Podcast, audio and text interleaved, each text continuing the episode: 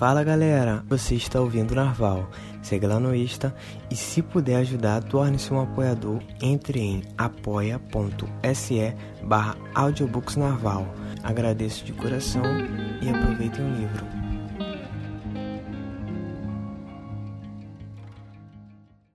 Um escândalo na Boêmia. Um conto de Sir Arthur Conan Doyle.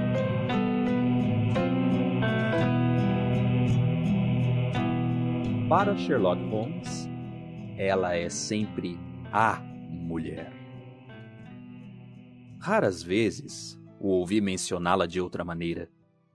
Era de opinião que ela eclipsava e se sobrepunha a todas as outras mulheres, isso não porque estivesse apaixonado por Irene Adler.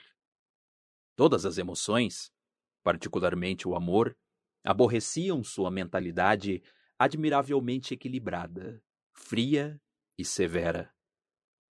Creio mesmo que era a mais perfeita máquina de raciocinar e observar que o mundo jamais viu.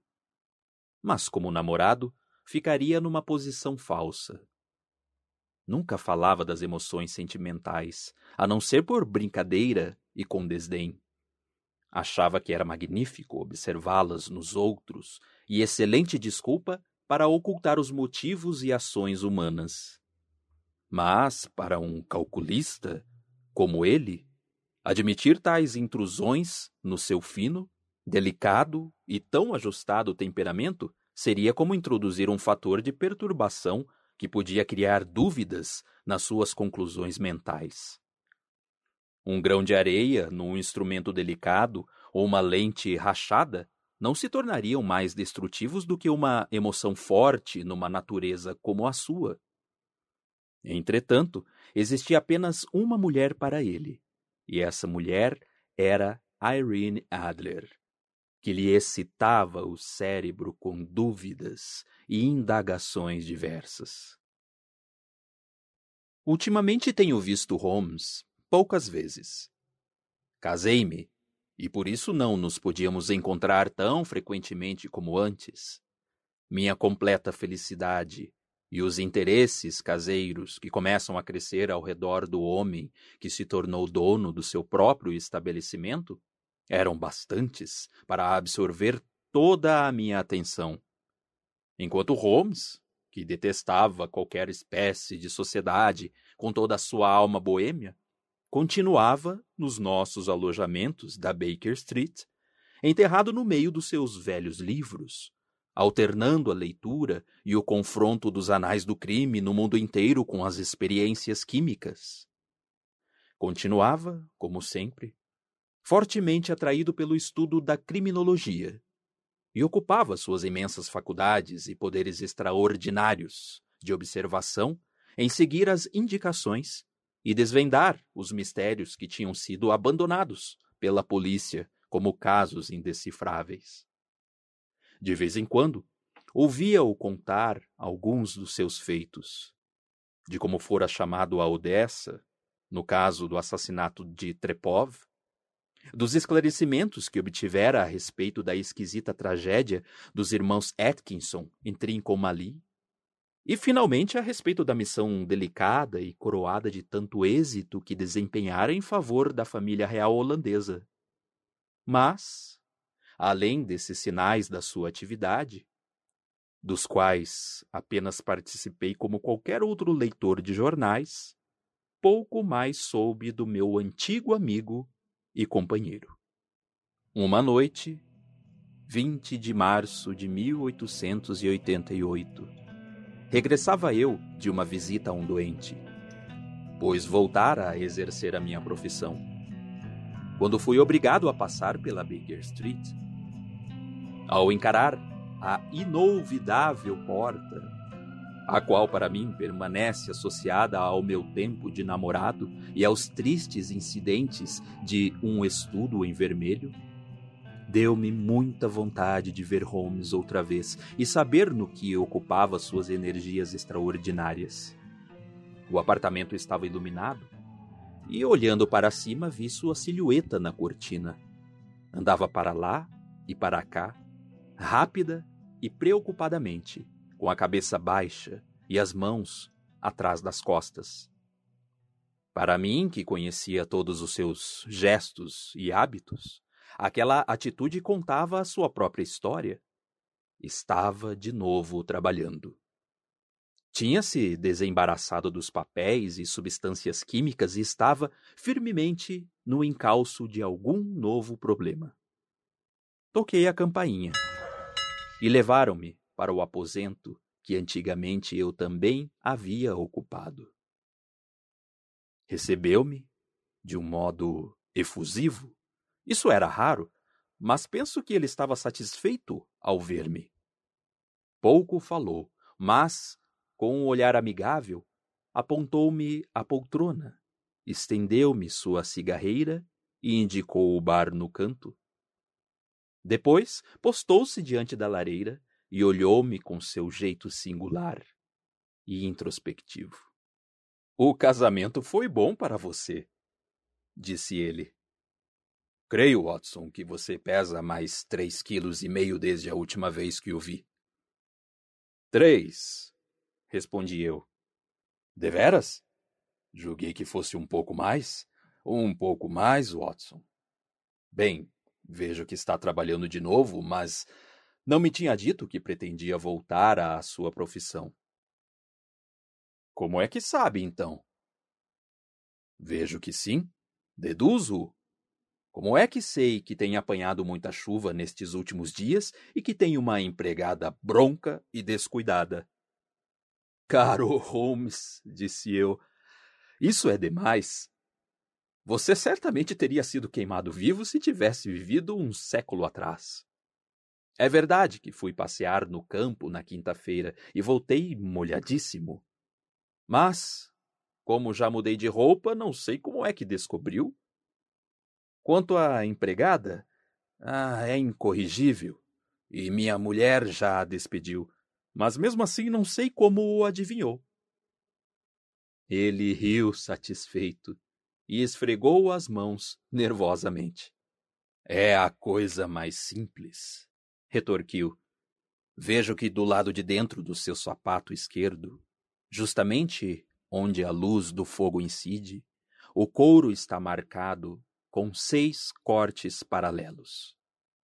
É claro que os cortes foram feitos por alguém que descuidadamente raspou a beira das solas dos sapatos para remover a lama nelas grudada.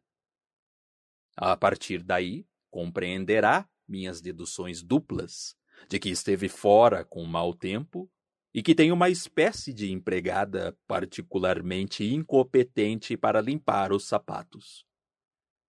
Quanto à sua profissão, se um cavalheiro entrar nos meus aposentos cheirando a iodofórmio com uma mancha de nitrato de prata na ponta do polegar direito e uma saliência na cartola que mostra onde escondeu seu estetoscópio, devo ser muito obtuso se não o reconheço como membro ativo da profissão médica.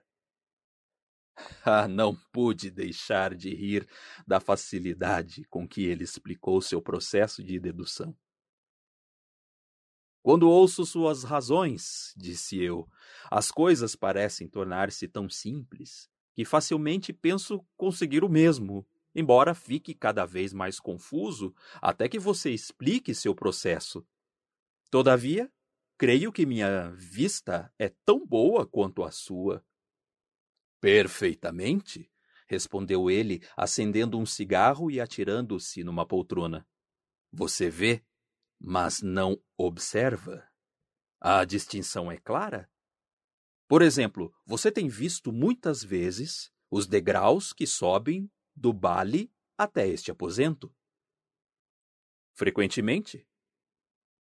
Quantas vezes? Bem, algumas centenas de vezes. Então, quantos são? Quantos? Não sei. Muito bem.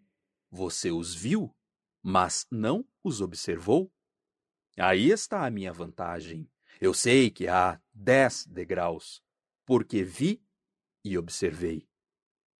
Olhe, Desde que você está interessado nesses pequenos problemas e que tem tido a bondade de tomar nota das minhas experiências, Talvez sinta interesse em ler isto. Lançou-me uma folha de papel grosso, cor-de-rosa, que estava em cima da mesa. Veio pelo último correio, explicou ele. Leia-o em voz alta. O bilhete não trazia data, nem endereço ou assinatura. Dizia: Irá visitá-lo hoje à noite, às quinze para as oito, um cavalheiro que deseja consultá-lo sobre assunto de grande importância. Os serviços que prestou a uma das casas reais europeias demonstram que o senhor é de toda a confiança em assuntos importantes, o que não é exagero. Essa informação a seu respeito recebemos de toda parte. Esteja, portanto, no seu apartamento a essa hora. E não se sinta ofendido se a pessoa que o visitar usar máscara. Isto, de fato, é um mistério, disse eu. De que pensa você que se trata? Ainda não sei. É arriscado especular antes de ter dados na mão. Inconscientemente começa-se a torcer os fatos para acomodá-los às teorias, em vez de fazer as teorias coincidirem com os fatos. Vamos à nota. Que deduz dela? Examinei cuidadosamente a caligrafia e o papel. O homem que a escreveu é certamente rico, comecei, procurando imitar o processo que usava o meu amigo. Não se pode comprar tal papel por menos de dois shillings e seis pence o pacote? É reforçado de um modo extraordinário. Extraordinário é a palavra. Não é sequer papel inglês. Coloque-o contra a luz. Assim fiz. E vi um E maiúsculo com um G minúsculo. Um P e um G grandes com um T pequeno, tecidos na contextura do papel. O que deduz disto? perguntou Holmes. O nome do fabricante, sem dúvida? Ou melhor, o seu monograma? Nada disso. O G maiúsculo com o T minúsculo significam Gesellschaft, que é companhia em alemão. É uma contração como nossa habitual CIA. P, de certo, quer dizer papier. Quanto ao EG, Vamos consultar o nosso dicionário geográfico. E tirou da prateleira um pesado volume castanho. Cá estamos.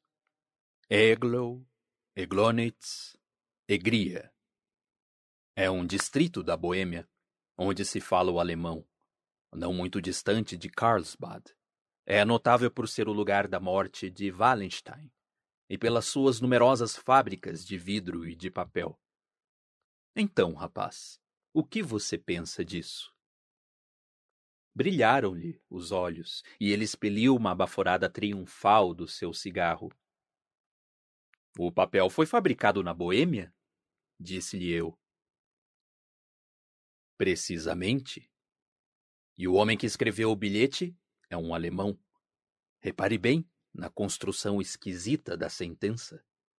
Essa informação a seu respeito recebemos de toda parte. Um francês ou russo não escreveria assim. Só um alemão é que aplicaria o verbo dessa forma. Falta agora descobrir o que deseja esse alemão que escreveu em papel da Boêmia e por que prefere usar máscara a mostrar o rosto. E ele vem aí, se não me engano, para resolver todas as nossas dúvidas.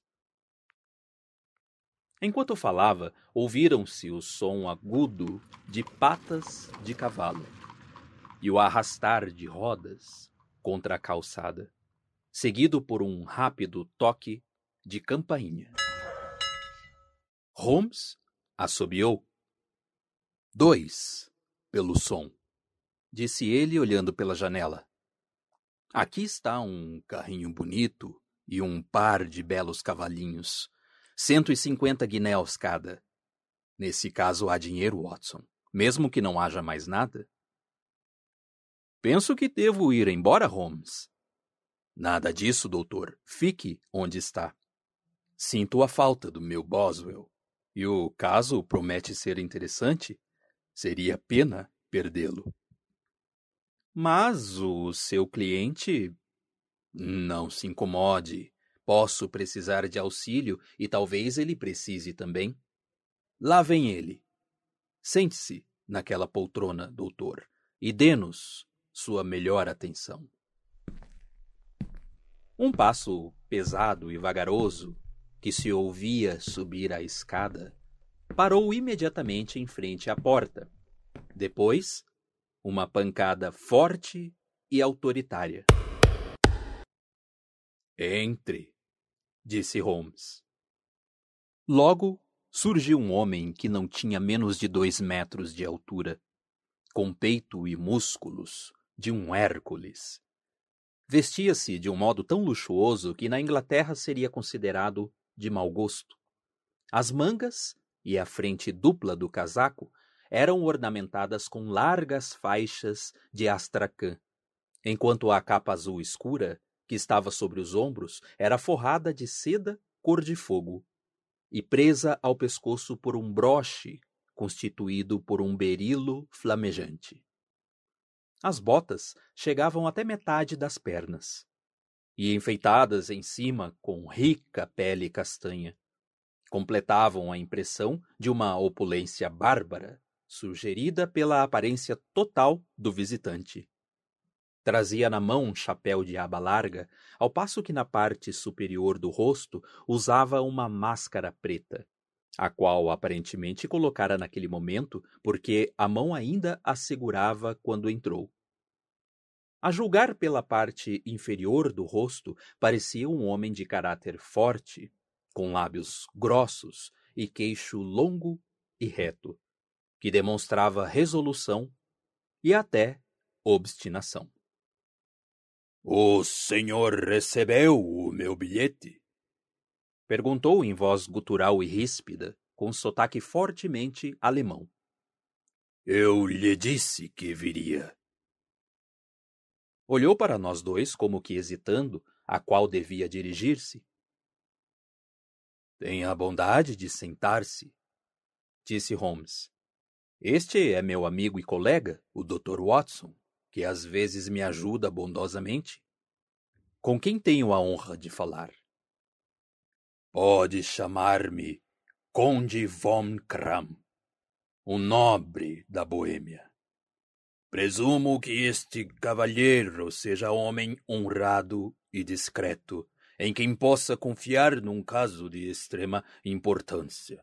Senão, preferiria falar-lhe a sós. Levantei-me para sair, porém Holmes pegou-me pela mão e empurrou-me de novo para a poltrona é para os dois ou para nenhum? disse ele. Pode dizer perante este senhor tudo quanto tem a dizer a mim. O conde encolheu seus largos ombros. Então preciso começar, disse ele. Por lhes impor a ambos o maior silêncio a este respeito durante dois anos, depois o assunto já não terá importância. Atualmente, não é exagero dizer que é tão importante que pode influenciar a história da Europa inteira. Prometo, disse Holmes. Eu também. Desculpe-me esta máscara, continuou o nosso estranho visitante. Augusta pessoa que me emprega deseja que seu agente não seja conhecido pelo senhor. E tenho de confessar que o título que há pouco usei não é bem meu. Isso eu já sabia, disse Holmes. As circunstâncias são de grande delicadeza. E é preciso toda a precaução para abafar o que poderia tornar-se um grande escândalo e comprometer seriamente uma das famílias reinantes da Europa.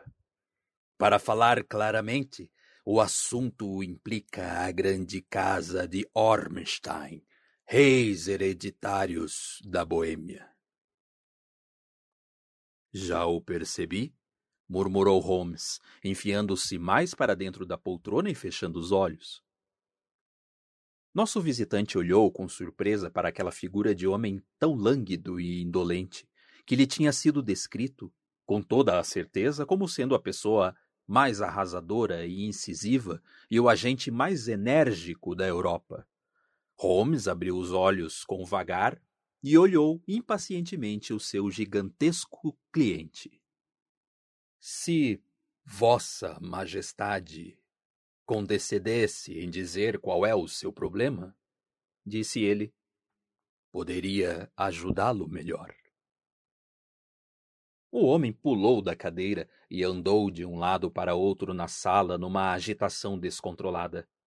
Então, com um movimento de desespero, arrancou a máscara do rosto e atirou-a no chão. Tem razão, exclamou. Sou o rei. Por que devo eu procurar esconder-me? Por quê? Realmente? murmurou Holmes. Vossa Majestade não tinha ainda falado, e eu já sabia que a pessoa com quem conversava era Wilhelm Gottreich Sigismund von Ormstein, grão-duque de Kassel-Fallstein e rei hereditário da Boêmia. Mas o senhor deve compreender, disse o nosso estranho visitante, sentando-se outra vez e passando a mão pela fronte alta e branca. O senhor deve compreender muito bem que não estou habituado a tratar de negócios pessoalmente. Todavia, o assunto é tão delicado que não pude confiá-lo a um agente para não me colocar em seu poder.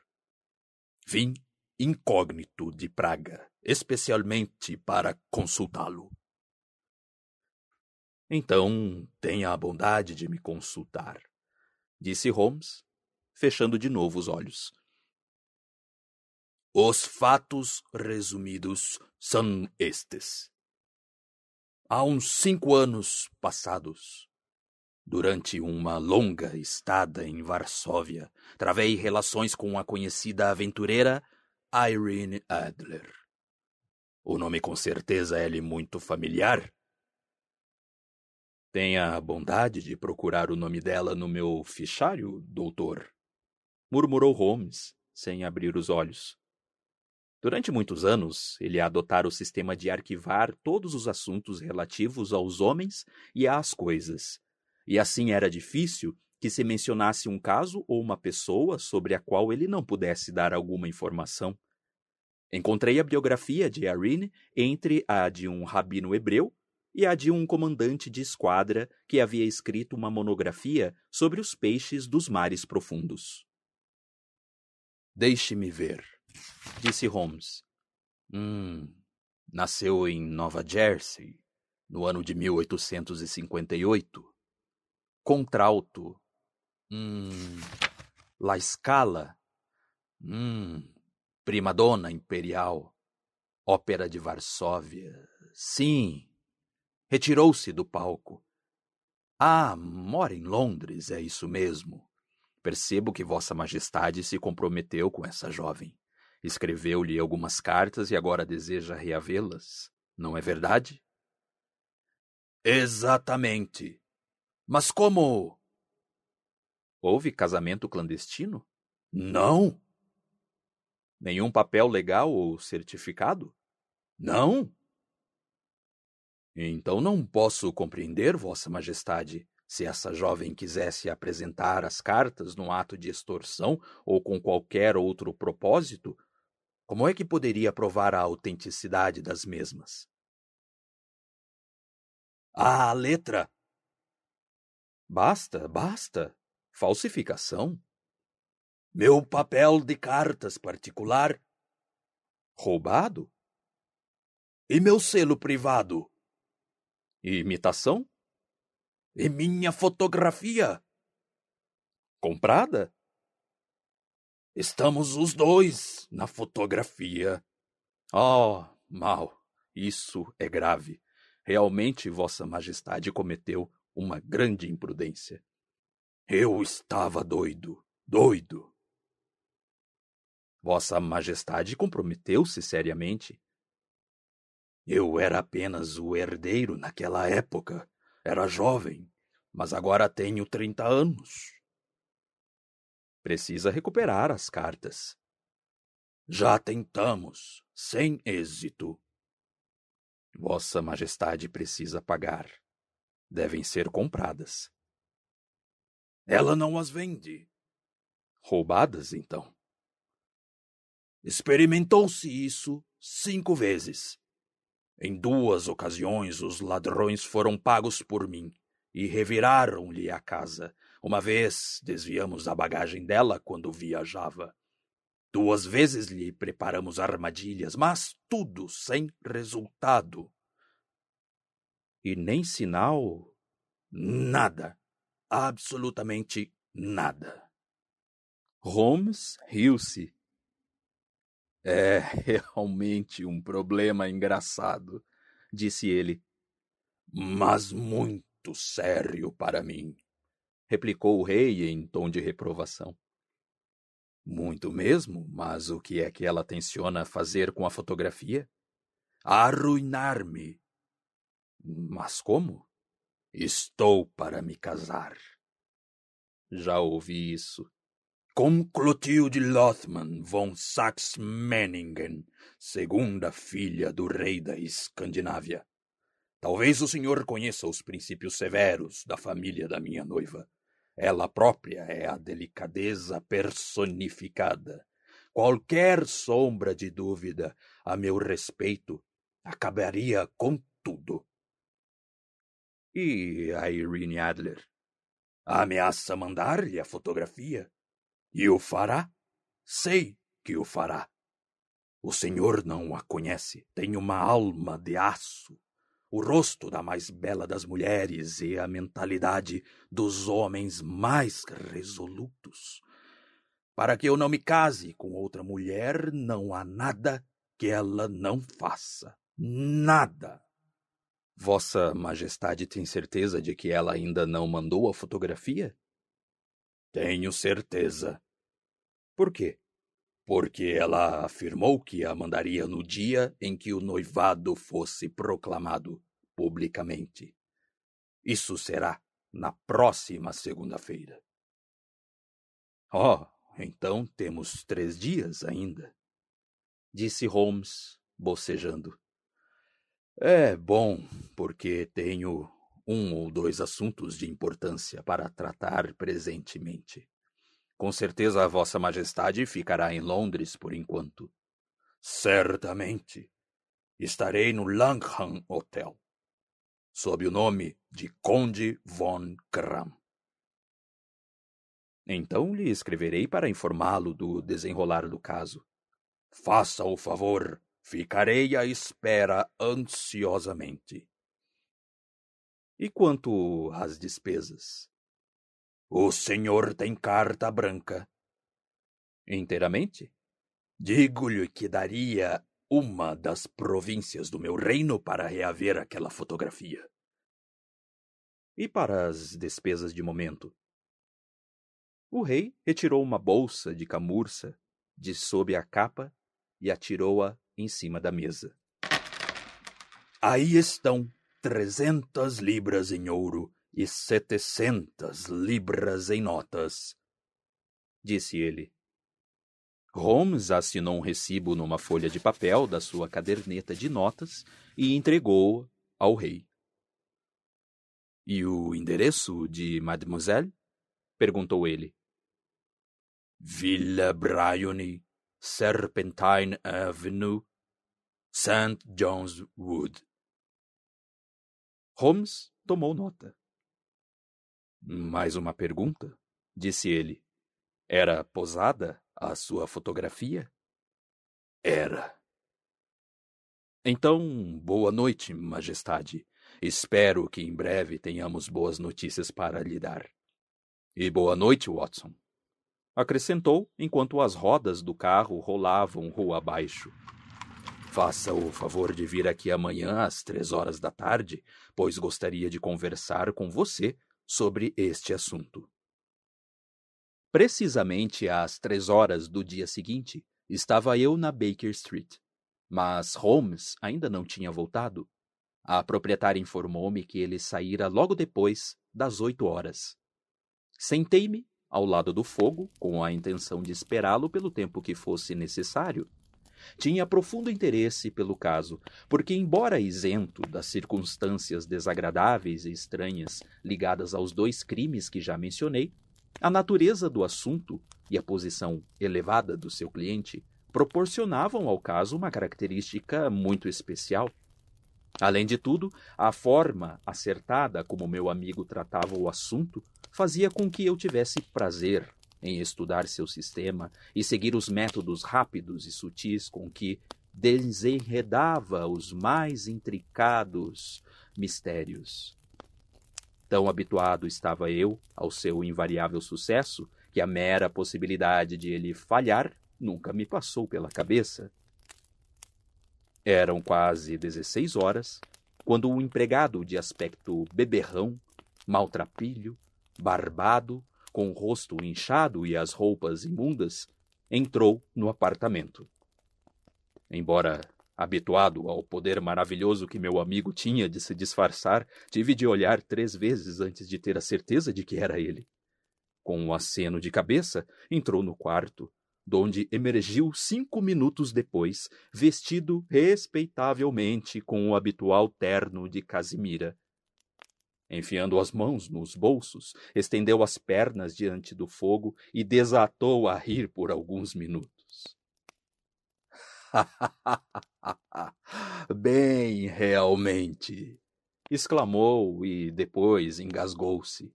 Riu-se outra vez, até que foi obrigado a encostar-se para trás na cadeira, exausto de tanto rir. O que é isso? é muito engraçado.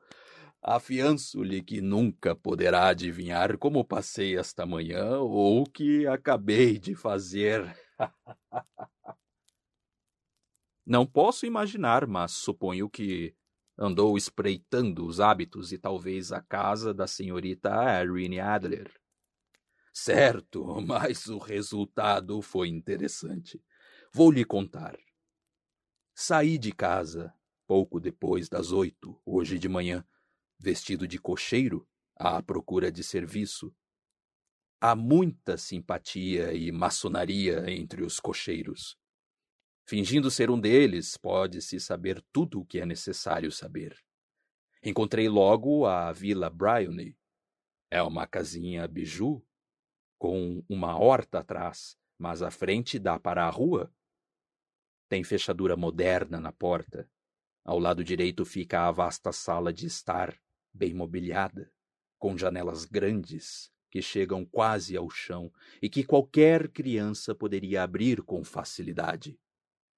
Dos fundos não há nada de extraordinário, a não ser que, de cima da cocheira, pode-se chegar à janela do corredor.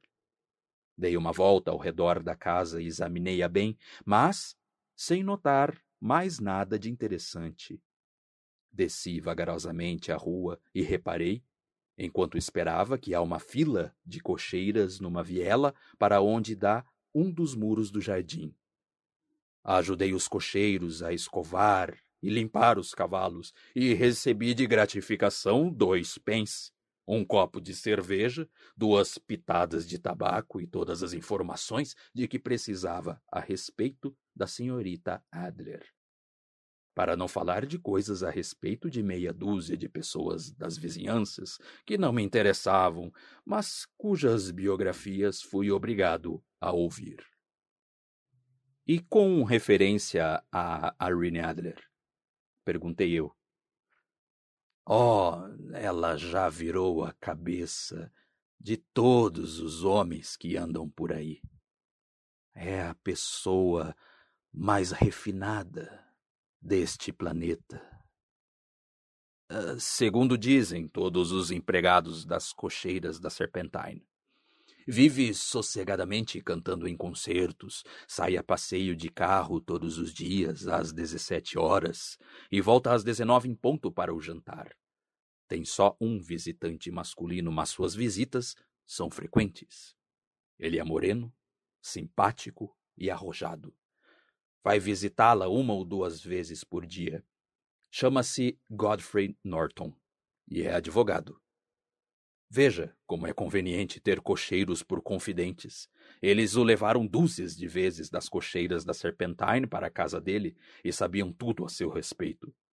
Depois de ter ouvido o que tinham para contar, comecei a passear outra vez perto da Vila Bryony e a maquinar meu plano de campanha. Esse Godfrey Norton é evidentemente um fator importante no caso. É advogado, isso é coisa séria.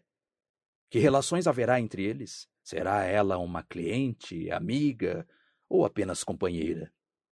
Se for cliente, deve, muito provavelmente, ter-lhe entregue a fotografia para guardar, mas só nesse caso. Conforme as circunstâncias, eu continuaria o meu trabalho na Vila Bryony ou transferiria minha atenção para os alojamentos do cavalheiro. Sinto que, o estou cansando com estes detalhes, mas é um ponto delicado e tenho de expor-lhe minhas dificuldades para que você possa compreender a situação. Estou prestando atenção, respondi-lhe. Ainda estava cogitando nisso tudo quando chegou um carro descoberto à residência e dele saltou um jovem. Era atraente, moreno, nariz aquilino e usava bigode, Evidentemente, o homem de quem me haviam falado.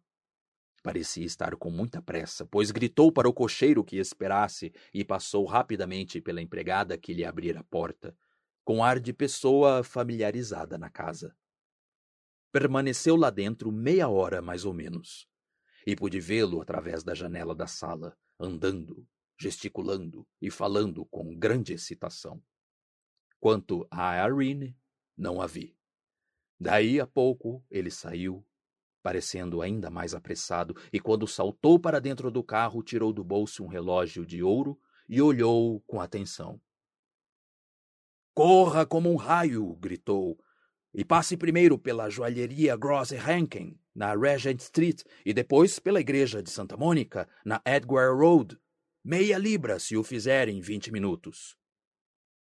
Lá se foram, e estava eu pensando se não faria bem em segui-los quando começou a subir a viela uma carruagem vistosa, cujo cocheiro ainda não havia abotoado o paletó.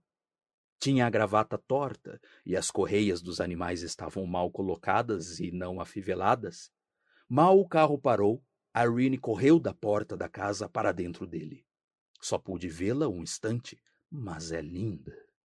A espécie de mulher por quem um homem dá até a vida. Para a igreja de Santa Mônica, John, disse ela, e meia libra se chegar lá em vinte minutos. Aquilo era bom demais.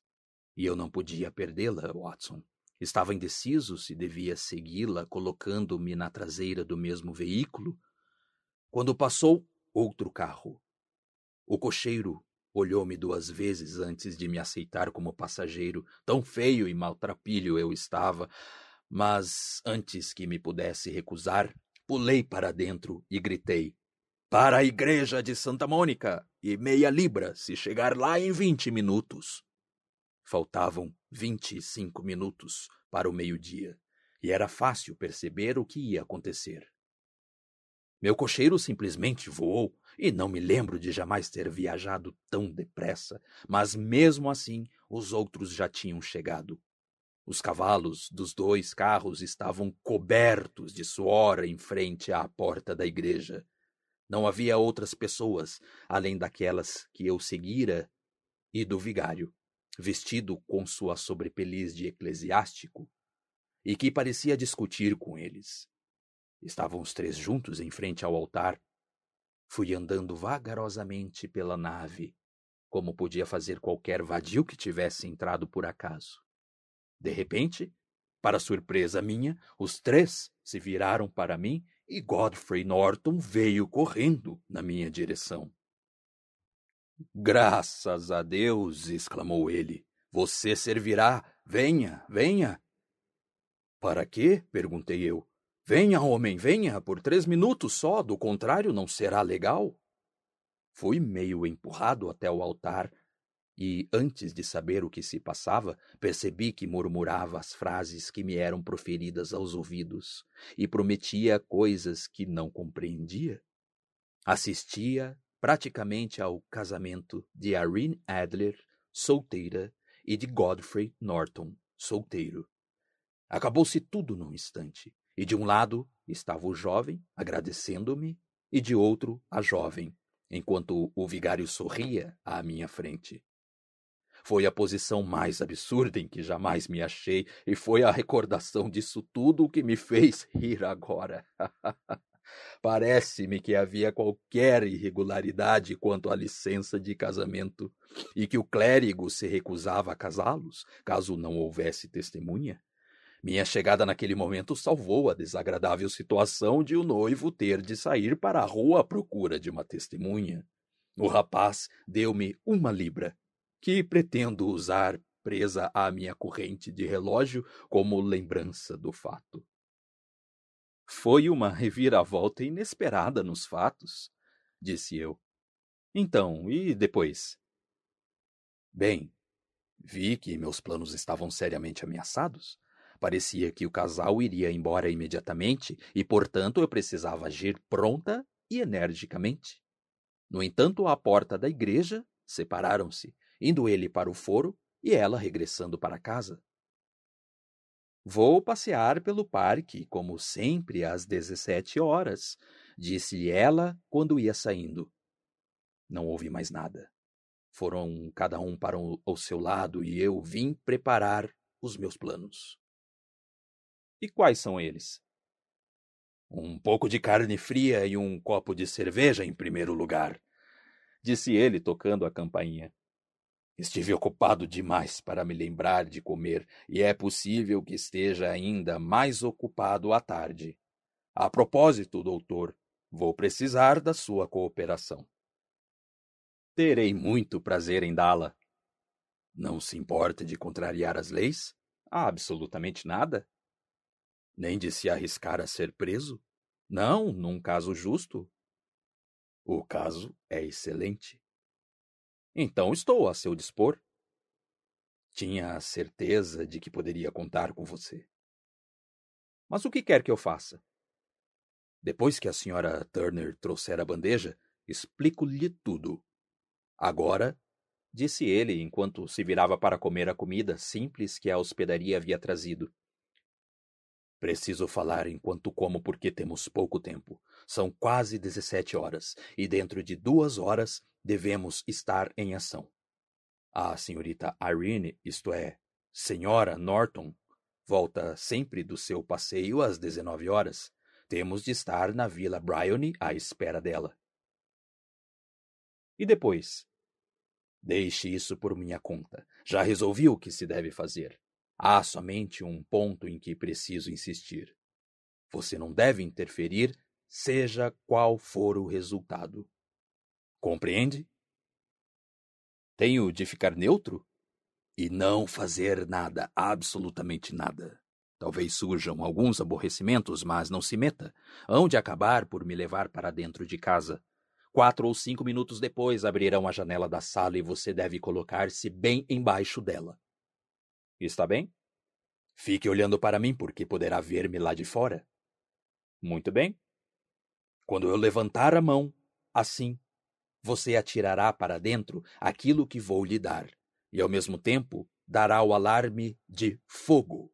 Está entendido? Perfeitamente. Não é nada de perigoso. Prosseguiu ele, tirando do bolso um objeto em feitio de charuto. É simplesmente um rojão comum que os encanadores usam, selado em cada ponta para torná-lo automático. Seu trabalho é apenas esse: Quando gritar fogo, várias pessoas repetirão o grito. Então, vá até o fim da rua, onde irei ter com você dentro de dez minutos. Posso estar certo de que esclareci bem tudo? Permaneço neutro e aproximo-me da janela para olhar para você. E, ao ver o tal sinal, lanço janela adentro este objeto, dou alarme de incêndio e vou esperá-lo na esquina da rua. Justamente. Então, pode contar comigo.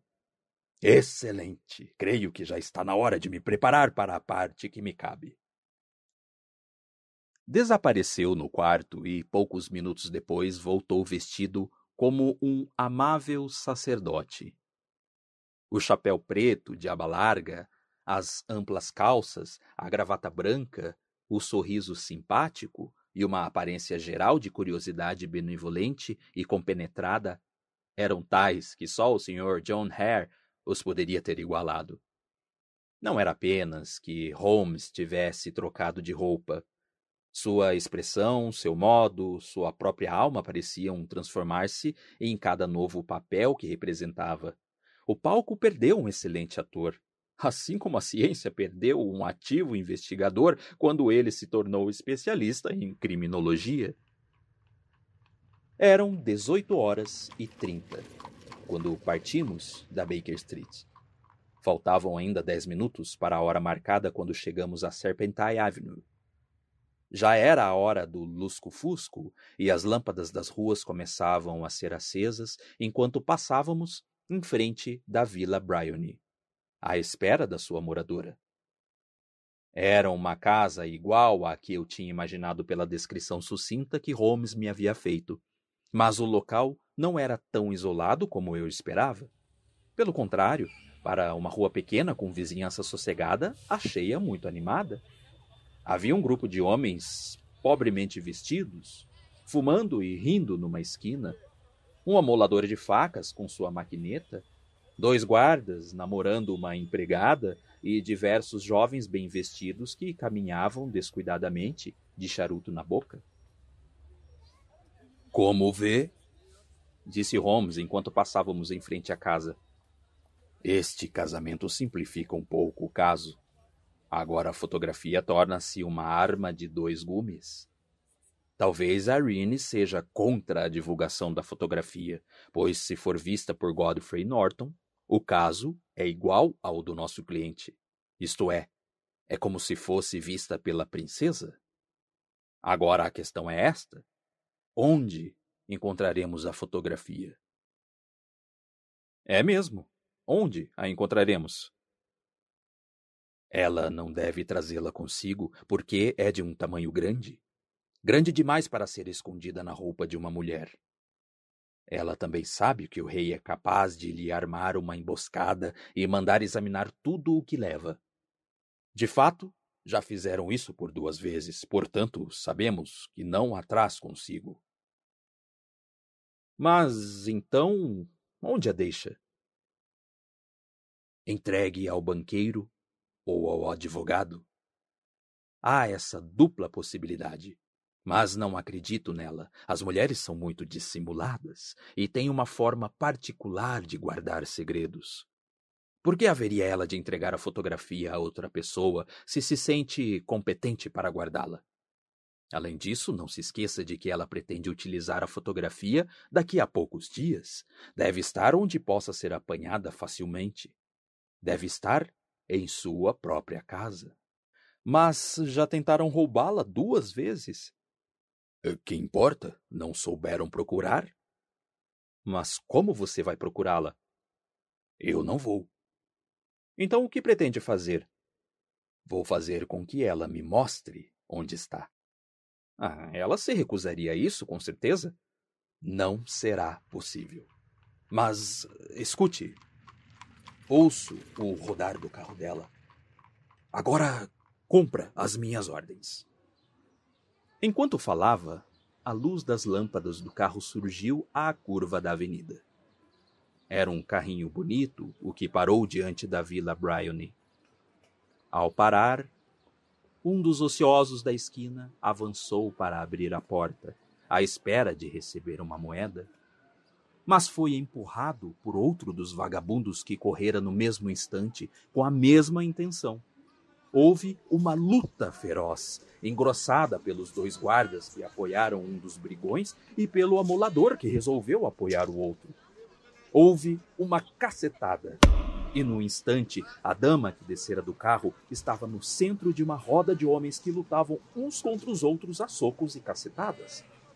Holmes correu em direção à jovem para protegê-la. Mas, justamente no instante em que chegou perto dela, deu um grito e caiu ao chão, o sangue a escorrer-lhe pela face.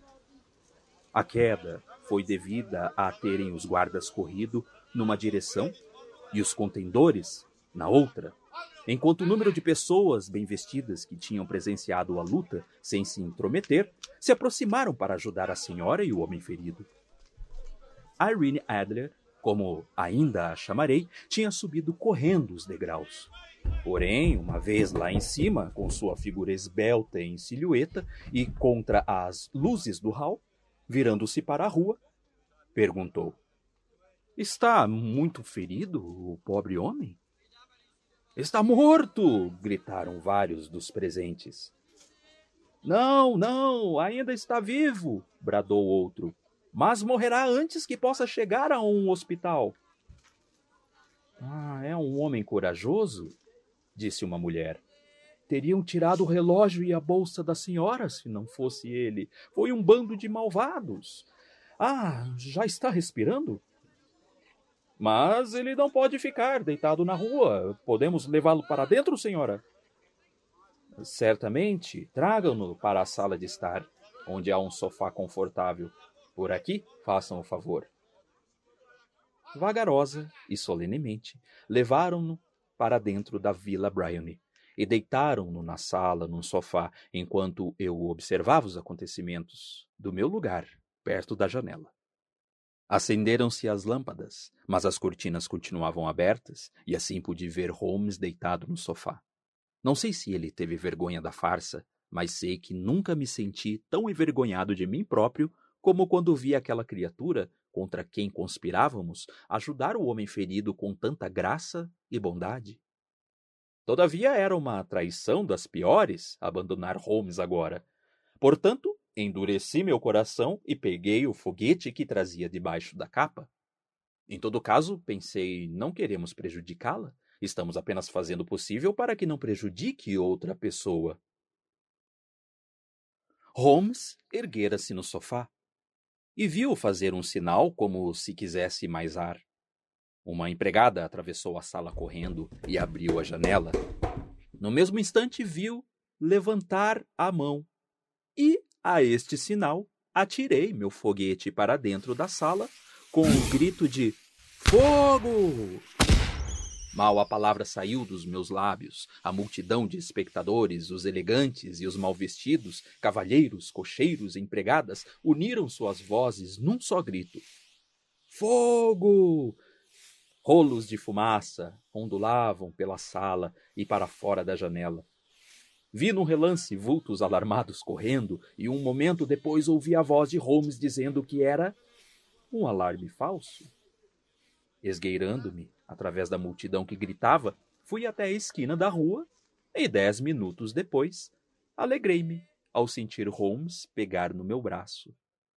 Estava aliviado por poder abandonar aquela cena barulhenta.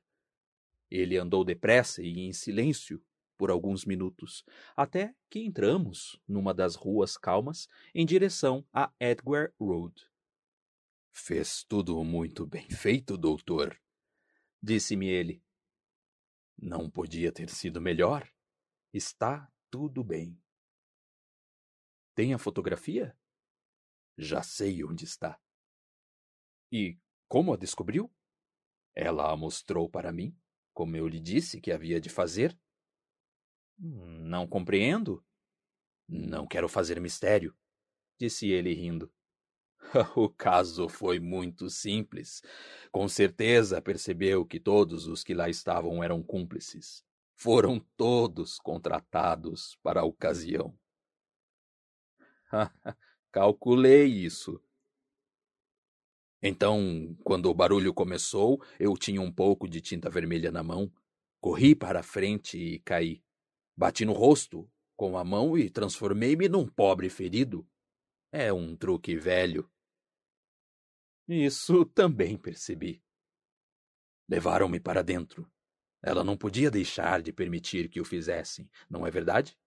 E fui para aquela sala onde suspeitei que estava a fotografia. Deitaram-me no sofá eu pedi ar, abriram a janela e você teve a sua oportunidade.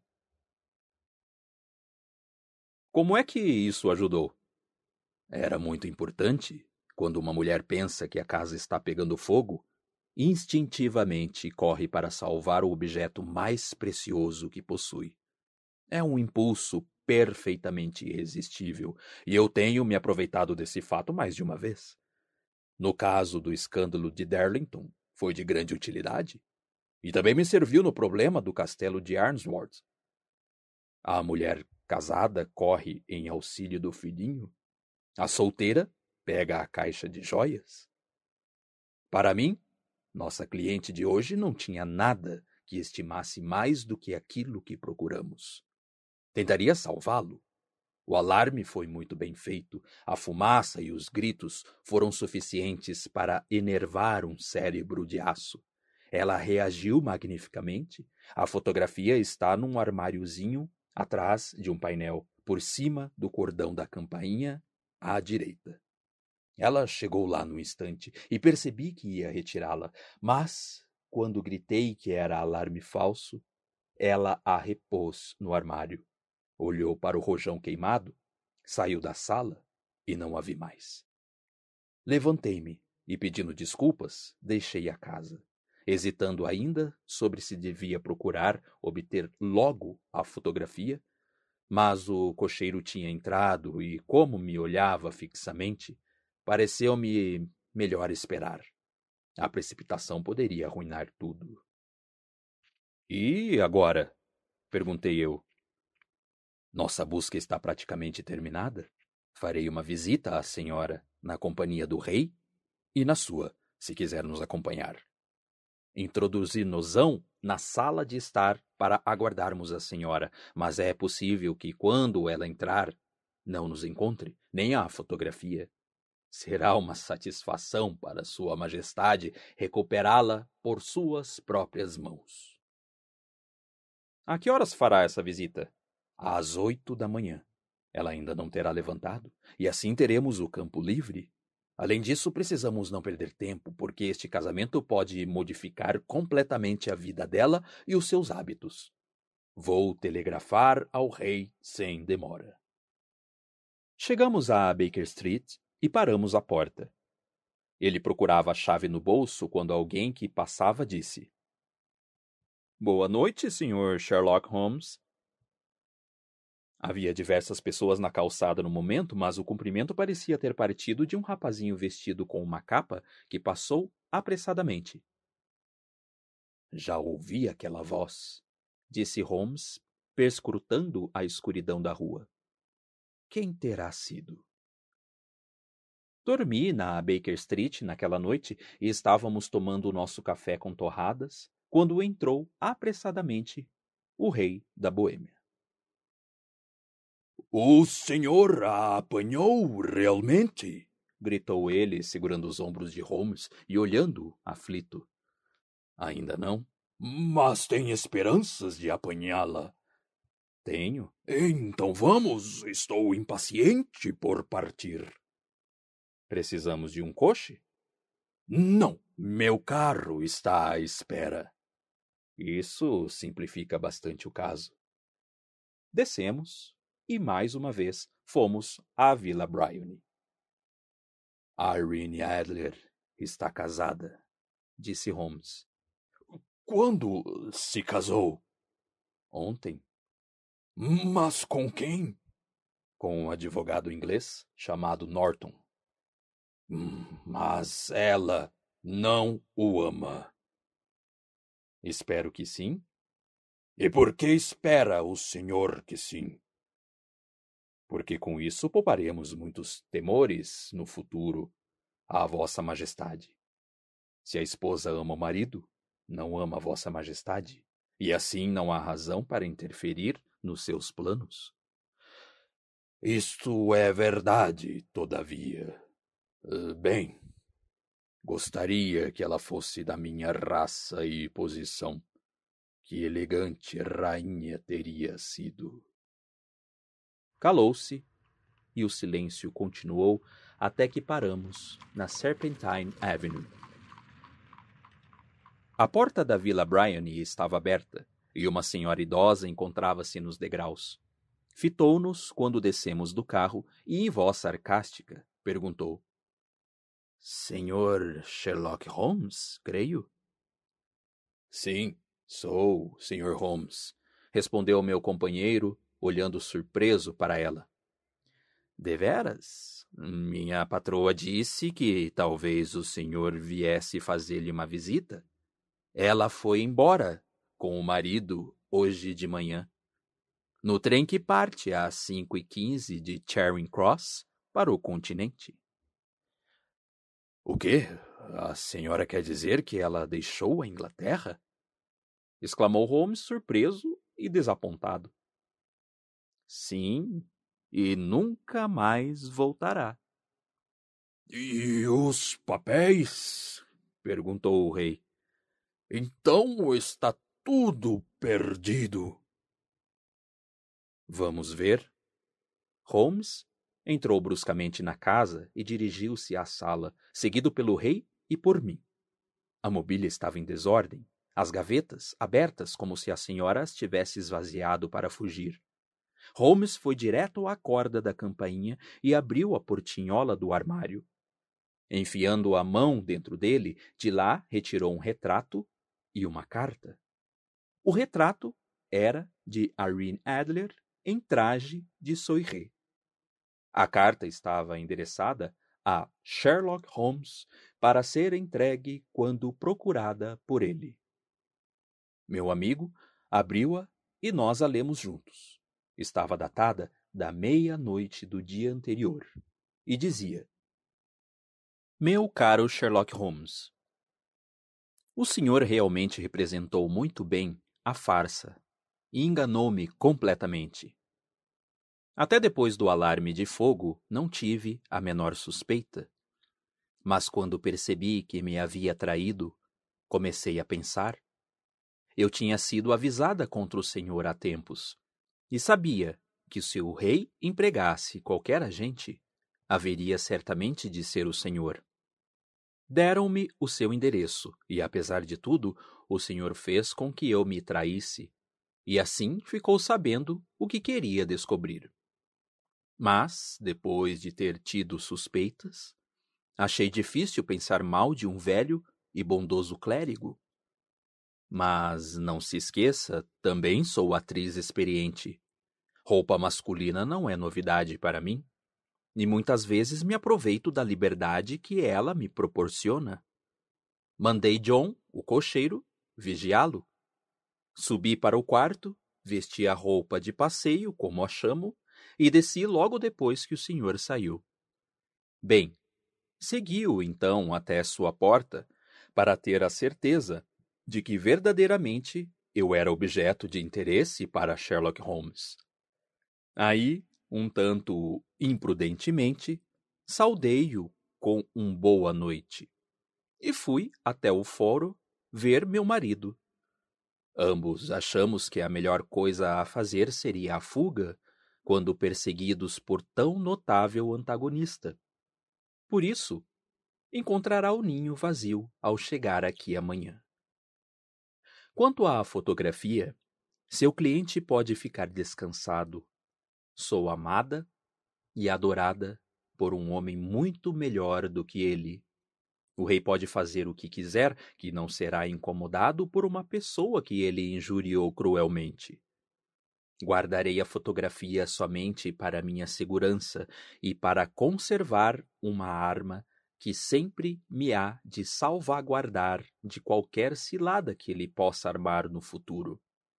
Deixo outra fotografia. Talvez ele a queira possuir. E sou caro Sherlock Holmes, muito sinceramente. Irene Norton, ne Adler. Que mulher! Oh, que mulher! gritou o rei da Boêmia quando acabamos de ler. Eu não lhes disse que era esperta e decidida. Pena que não seja da minha posição. Minha dedução disso tudo é que ela parece ser de um nível muito diferente do de Vossa Majestade. Disse Holmes friamente. Sinto não ter podido dar aos seus negócios uma conclusão mais satisfatória. Pelo contrário, meu caro senhor, disse o rei. Nada poderia ser melhor. Sei que a palavra dela é inviolável. A fotografia agora está tão segura como se tivesse sido atirada ao fogo. Regozijo-me que Vossa Majestade diga isso. Devo-lhe muito, senhor. Diga-me, de que modo posso recompensá-lo? Este anel. E tirou do dedo um anel de esmeraldas, que colocou na palma da mão. Vossa Majestade tem uma coisa a que eu daria mais valor ainda. Disse Holmes. O senhor a terá? Diga o que é. Esta fotografia. A fotografia de Irene? exclamou ele. Com certeza, se a deseja. Agradeço a Vossa Majestade. Não há nada mais a dizer sobre o assunto. Tenho a honra de desejar-lhe um muito bom dia. Curvou-se e, virando-se, sem reparar na mão que o rei lhe estendia, saiu comigo em direção ao seu apartamento. E foi assim que o reino da Boêmia foi ameaçado por um grande escândalo e que os melhores planos de Sherlock Holmes foram frustrados pela sagacidade de uma mulher. Ele antigamente zombava da esperteza das mulheres, mas ultimamente não tenho ouvido dizer mais nada.